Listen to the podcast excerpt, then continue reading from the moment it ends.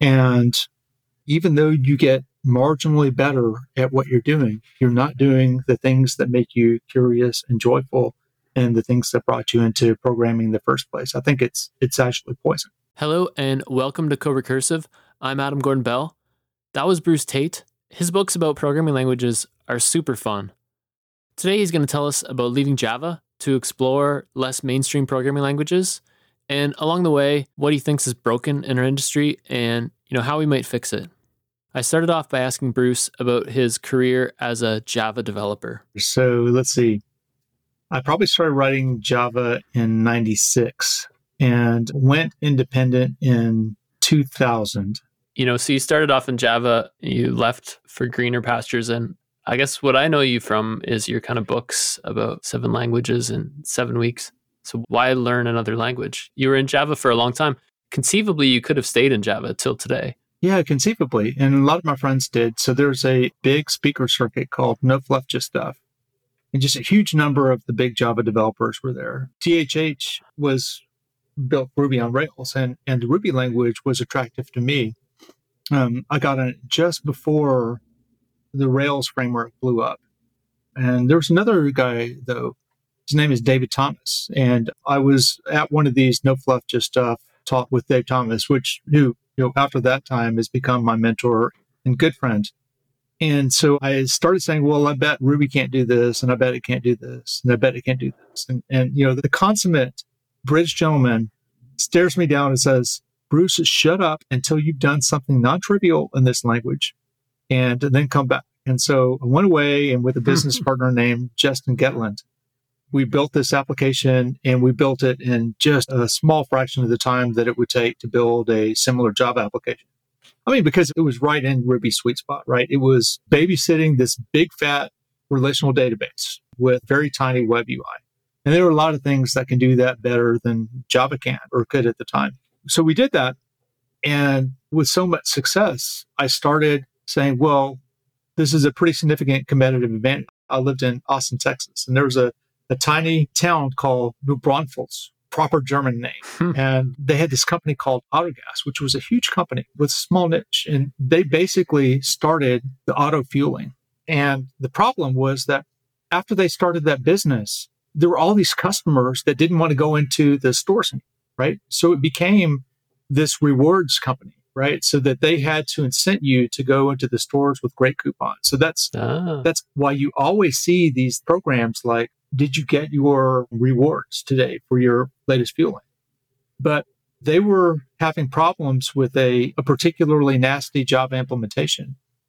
And I told them on just a raw gamble that I could build their system for one third of their cheapest build and actually did that and made a good amount of money with it. So that's how I got into Ruby. And then at some point, the same thing happened to me within Ruby that was happening to a lot of people. Um, I was hitting a wall from a lot of perspectives, from an organizational perspective, from a memory perspective. And I read the same paper that everybody else was reading called The Free Lunch is Over, right? So that was the one that said, as processors double in speed, we get the economy benefits and our industry benefits. But one of the things that's happening is that we are not getting all of the benefits out of Moore's law that we used to, or for physics reasons, right? Because if you keep cutting a circuit in half and cut it in half and cut it in half, again, eventually the space between your circuits is going to be just several atoms thick. Mm. And that's what was happening. So we kind of hit this wall and we couldn't double things in performance any, anymore by just doing the same thing by cramming the same chip into something smaller and smaller, what we had to do is we had to stack them like plates in the pantry. And when we stacked them, the languages that worked on them had to walk and chew gum at the same time. They had to be concurrent. And so I wrote seven languages in seven weeks because I was afraid.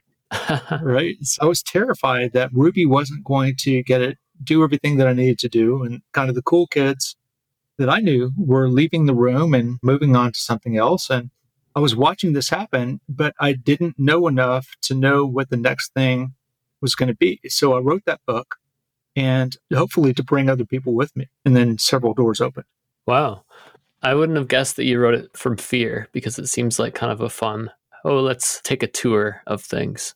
Right. I mean, it started to be out of fear. And then that was really the time that I became a language buff. There's a language called Erlang that I'm sure you're familiar with, but for your readers, I mean, for your listeners, the Erlang language is the language with probably a good chunk of the world's messaging traffic. It's a language that was developed at Ericsson, created by a couple of gentlemen named Robert Virding and Joe Armstrong and a few other people that aren't as well known. But Joe Armstrong actually got the first draft, uh, you know, the first two chapters I ever wrote on this thing. Nice.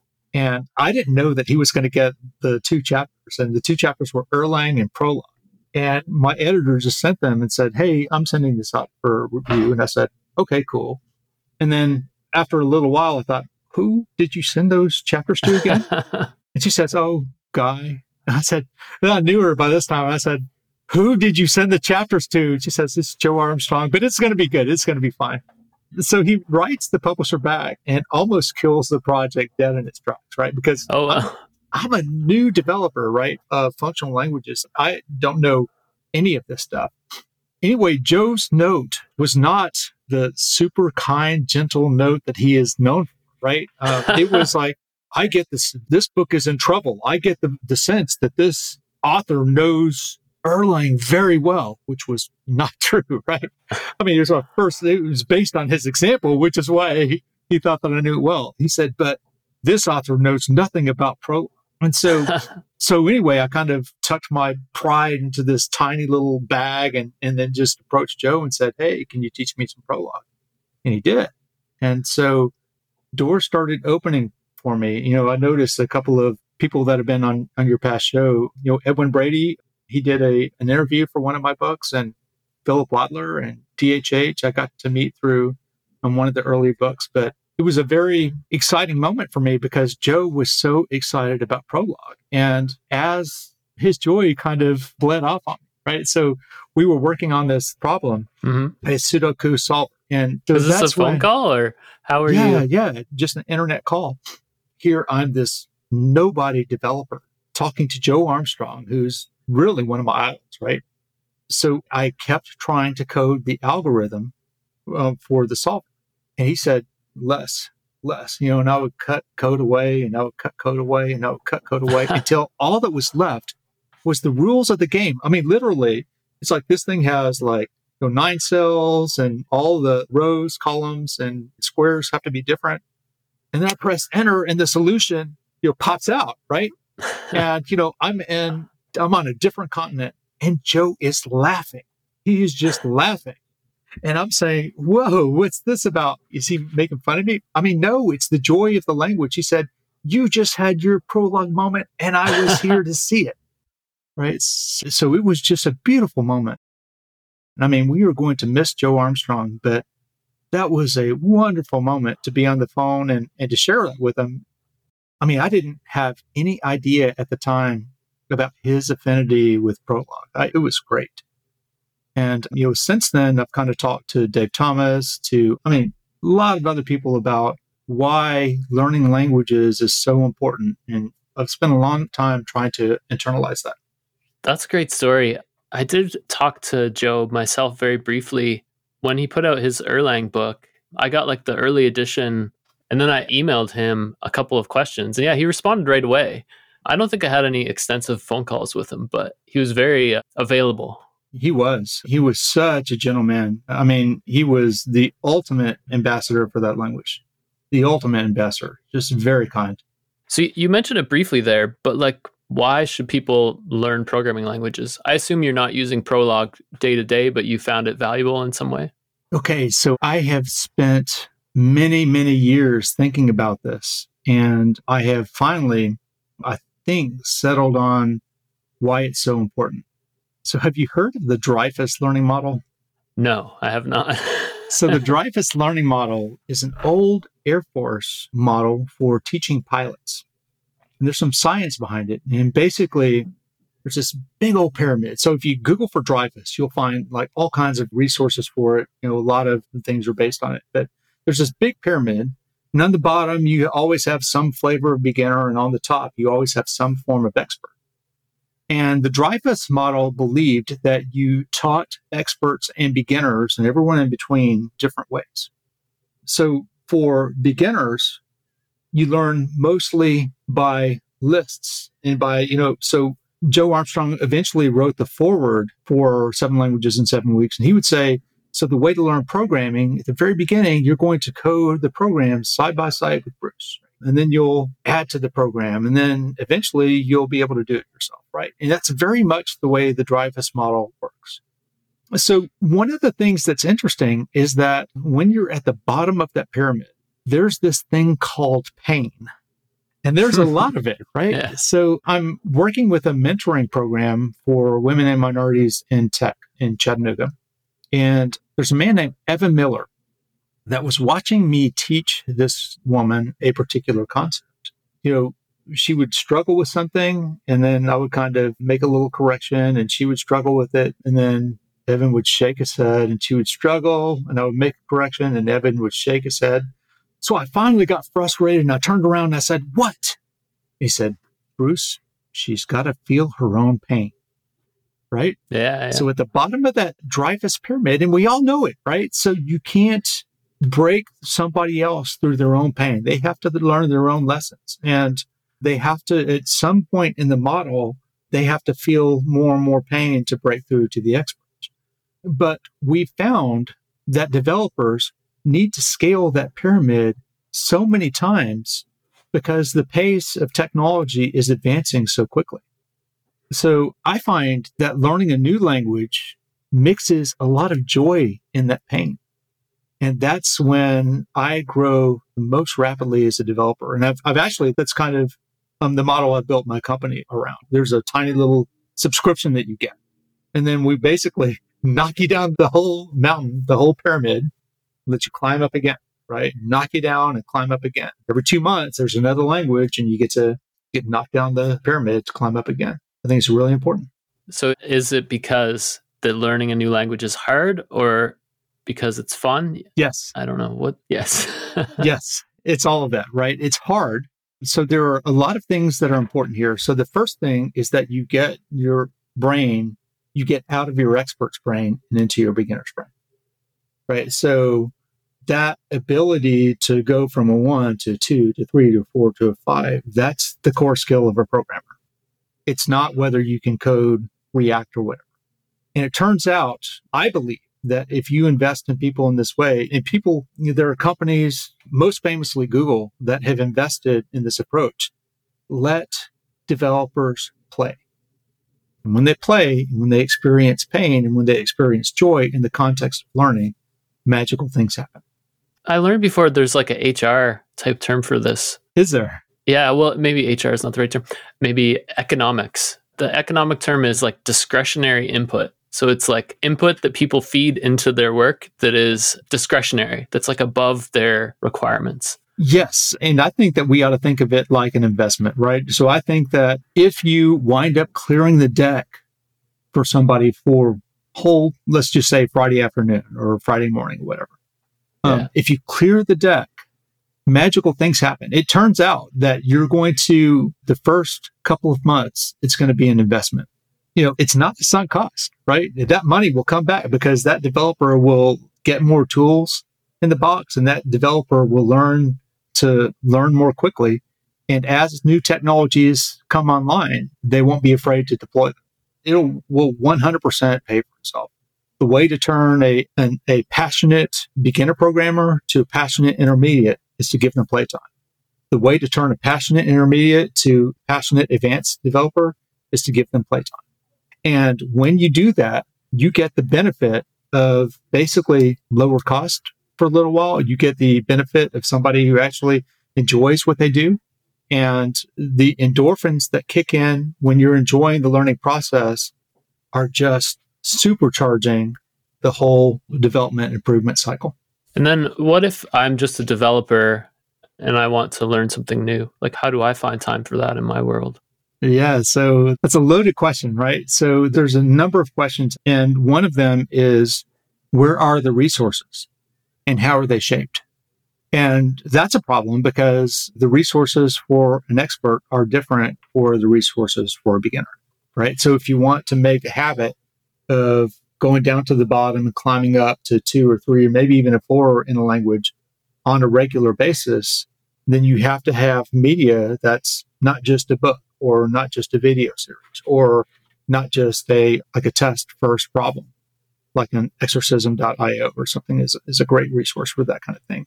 So that's one problem, right? Is where do you get the media? The second problem is how do I get my boss to buy off on this concept? Yeah. And those are difficult problems. And of course, we're trying to, we have our take on it. We believe that you have to have multiple types of media to learn. So we have links that you can go off and read, tiny problems that you can go solve. We have piece, a slice of a book, a slice of a video. But whatever your take is, this is all kind of new stuff. And some people believe you shouldn't script the fun. You know, I'm, I think that you can and you should script the fun and that if you do script the fun, you learn more quickly. Other people believe that, well, gosh, as soon as you start scripting the fun, it becomes not fun anymore. You don't get the same endorphins. I, I don't know. I don't know the science behind that. But yeah, so that's hard. And it's also hard to make a case to management that, Hey, I'm going to do something that is other than what you told me to do. And you're going to be happy that I did it. Right. So that's a statement of faith. And so you basically have to be able to defend yourself and talk about the test cases like, like the Googles and so there are a number of, of companies that I work with that do the Friday projects, but the people that do them and make that investment, their developers tend to grow. A complete non-answer, right? No, no, it's an answer. It's tricky. I get what you're saying. What about if I can push on this issue? Sure. What about if my work is not collaborative with this? If I just need to do my job, how do I prioritize learning in that type of world? So I believe to be a healthy developer, I mean, there's all kinds of, of studies. Um, I just gave a talk in Bangalore called Joy. And I wanted to give that talk in particular. It's a functional programming conference, but I wanted to give that talk in particular because we're starting to notice that Mumbai and Bangalore developers under stress are developing heart problems at the same rate and even a more extreme rate than similar groups in the United States do. Mm. So I wanted to give the talk that says, hey, you have to take care of your career. You have to work on finding your joy. You have to do things that make you curious and take you away from your day to day programming profession. And your value system, that is the Western value system, isn't considering all of the facts. So, yeah, I've been thinking about this, and I think that the way that we're building developers is wrong. I think that we don't think enough. I think that we tend to build people to the point where they can do these repetitive things very quickly to the point where they don't enjoy them anymore. And then we ask them to keep doing them under more and more pressure as the code bases grow and with raising expectations because now you're maintaining a larger and larger code base doing the same thing. And then and we're not giving people enough breaks to, and not just breaks to walk away from the keyboard and take a walk, but that's important, but breaks to allow the brain to grow in other ways. So, Yeah, I would agree with that. And that the whole service industry, which like a lot of the Bangalore kind of world is billable hours, I think that that is just stressful in of itself. Like it's very tightly measured. it's broken, right? Yeah. It is broken. So you add to the fact that they're basically upside down from the United States where most, where a lot of those companies serve, right? So you take a highly, highly motivated population that lives probably an hour and a half out of town because everywhere is an hour, hour and a half from where you work, Yeah. right? So you build in three hours of the day. Then you say you have to be around on both of the margins, right? When people come in and when people leave. And you have to be productive during the rest of that time. And that's a recipe for killing a generation of fathers that never know their kids. I think it's a really difficult thing. So the nice thing about being at the functional programming conference there was that many of the leaders in Bangalore were there. And I was able to give that talk that said, Hey, don't discount your personal passion and your joy. You know, so I saw people that were 40, 50 just break down and cry because it resonated so well. I don't think that they're alone. I think that we have a whole generation of developers in this country. I mean, if you think about the pattern, is that we were successful with the software development model, and we say, "Hey, keep doing the same thing," and you know, more and more tickets, more tickets, more tickets. then at the same time, we're growing the code base. We're not providing time to refactor and make code base better. And even though you get marginally better at what you're doing, you're not doing the things that make you curious and joyful and the things that brought you into programming in the first place. I think it's it's actually poison. It's great talking to someone like Bruce who's been in the industry for more than 5 years. Our industry is so young and I think we have lessons to learn. One of them is what Bruce is saying here. You can't build a long career at a place where the work is never fun, where you just have to crank out ticket after ticket. There's a related question that I wanted to ask Bruce as well. Does learning a language have to have some payout in career aspirations?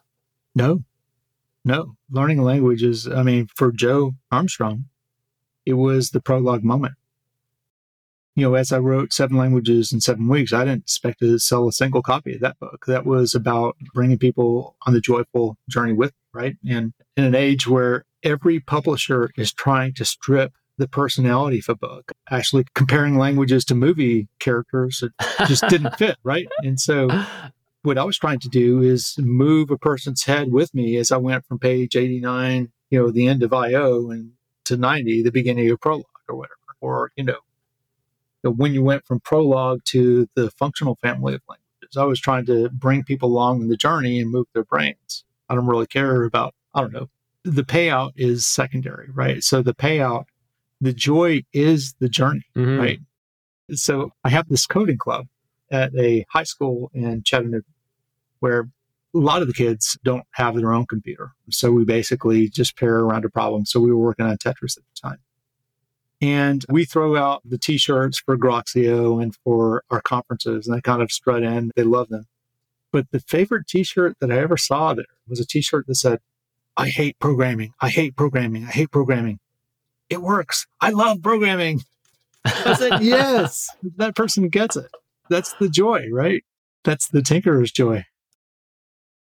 I always found that like side projects can be very enriching sometimes just because you get to throw away, you know, like a, a, professional world, you tend to, there's deadlines, there's things to do. And then if you just get to build something on the side, you know, and in my mind, I'm like, whatever I'm building here is going to change the world. But actually, the fun of it is that it doesn't actually matter, that I can just build it and throw it away and there's no bug reports or whatever. So there's a great talk at a conference at our Lonestar Elixir conference in Austin. So the talk was the Royal Bank of John John, right? Where this guy said, Hey, there's this framework called Nerve, so we could code stuff. And so what I really want to do is put an ATM in front of Amazon. So he actually made this, you know, this hardware software project that let the kids put in a um, card and and pay, you know, pay with John John bucks. His name is John, right? And actually pay for products on Amazon.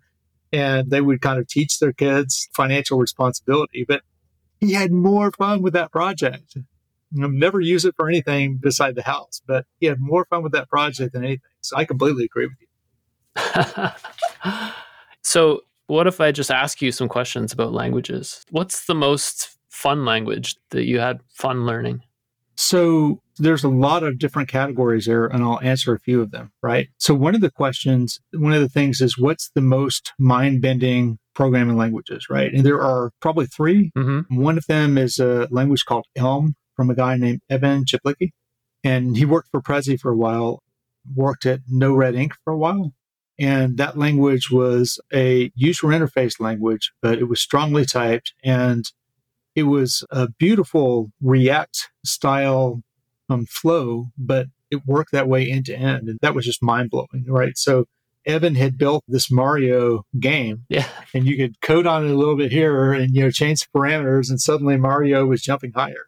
So that was mind blowing. So the second one, um, you've had Edwin Brady on the podcast before. yeah, yeah. He has this concept called dependent typing. Well, not him, but there's there's a research field called dependent typing where you build not just the character of a type in, but also values into the types as well. So that if you have a list of six and a list of seven and you add them together, you have a list of 13. And what was interesting for me about that language is I kept saying, I don't get it. I don't get it. I just I was just grinding through these types and having a horrible time.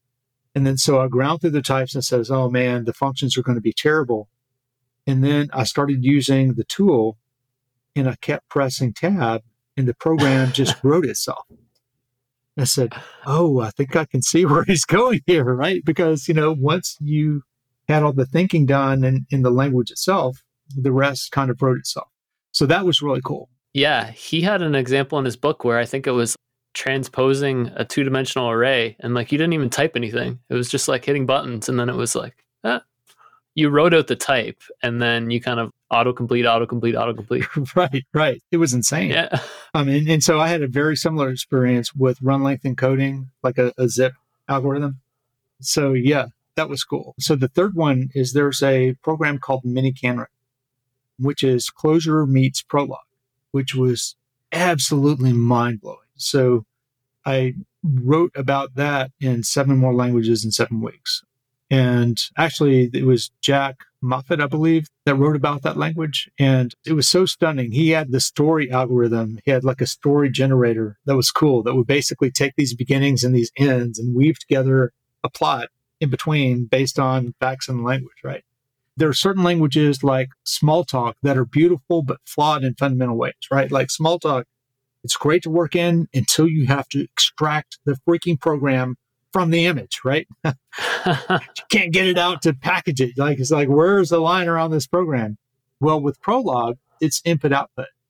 And so when you can marry Prolog with a language like Clojure that is about as extensible as a language can be, you know, beautiful things can happen. So I like those three in those ways. So I think that Elixir is a really cool language. That's my favorite at the moment.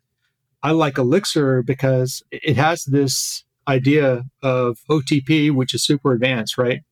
Simple concepts that kind of grow up in an advanced way. Have you ever seen the IT crowd, the British comedy? I have. I have seen it a little bit. Yeah. Did you try turning it off and on again? Right. So that's every episode built to answering a question Did you try turning it off and on again? Well, that's OTP, right? So if you have a little server and anything breaks, it'll shut it down and turn it on in the last known good state. So I like that, but I also like that I can take my beginners and I could teach them Elixir. And there are simple transformations. Um, we do them in, in Elixir in pipes, which means you feed the output of one function as the input as a first argument for another function. And when people see pipes, they say, Oh, I get it. I get that you can build a program as this series of transformations. So, yeah, those are some of my favorites. And the last two that I've explored there's the crystal language, which is kind of like a like a high performance Ruby, which is cool, ah. a fully typed Ruby, and they get a lot of the dynamic feeling of Ruby, but instead of doing it with opening the classes, they get it with macros. And so that one is wild. It's just all the things that I thought wouldn't be possible with with stronger typing you know, you can get about 90% of the way there. So that was fun to see. Yeah, you would think a strongly typed Ruby is not anything like Ruby or. Uh, right, right. Well, it turns out it's pretty different, but the programs look very, very similar, right? So they did a lot of investing in their macro system and a lot of investing in type inference. And so they got surprisingly far, I would say. And then the last one that was interesting was a language called Pony. Have you talked to any of those folks yet? No, I had a request from somebody to interview somebody about Pony before, but I'm not familiar with it. The one you want to talk to is a guy named Sean Allen. He's just a brilliant guy. So the guy who built it is a guy named Sylvan Clebsch, but it's a really fascinating language because they built in it's this C-like language in terms of performance with typing that's turned up to 11. So really, really extreme typing. And they bake into the language this concept of reference capabilities, which are part of the types. And a reference capability won't let a program compile if there are any concurrency type conflicts in there. Oh, it sounds a little bit like Rust, I guess. Yeah, but more like 100% safe on the concurrent level, right? So Rust solves it for a narrow window of the system. And it's very much cooperative, right? And with Pony, if anything is broken in there from a type perspective, it won't compile. Uh. So you spend a lot of time fighting the type system. But once you beat the type system into submission, your program works and it will work. So I like language creators that try to think of language creation from a completely different perspective. And that one's interesting because it said, well, what if we had the performance of C, you know, which allows copyable. You know, one of the problems with with the Elixir language is that you can't do high density, you know, in place computation because everything is immutable, right?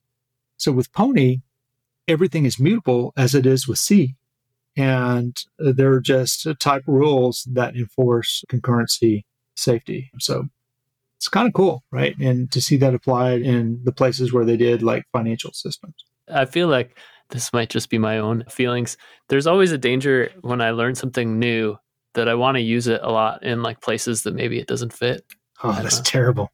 Yeah, man. When you really engage that curiosity and get so hooked on something that it looks interesting enough to actually jump into your bag of tricks. Sounds like a bad thing. No, I guess I mean that um yeah, I don't know. So let me say it this way. If you learn like you're a Scala developer, yeah. you you like currying. So currying is when I think in terms of currying, even when I'm building frameworks in Elixir, there are problems that I will carve up that way. Yeah. Right. Having been exposed to um, Scala and languages like it that effectively curry. And Idris was another one there are languages. So there's a man at our conference. We we had a, a back and forth and, on a podcast there called Elixir Outlaws, I think. And he was talking about embracing the joy of programming. Mm-hmm. And one of the things he liked to do is code games that he liked. And I mean, board games, not like Tetris, right? Ah. So he loved to code this program called the longest, or the this problem called the longest road in Settlers of Catan, which is a, a common board game, right? And that's a Prolog problem.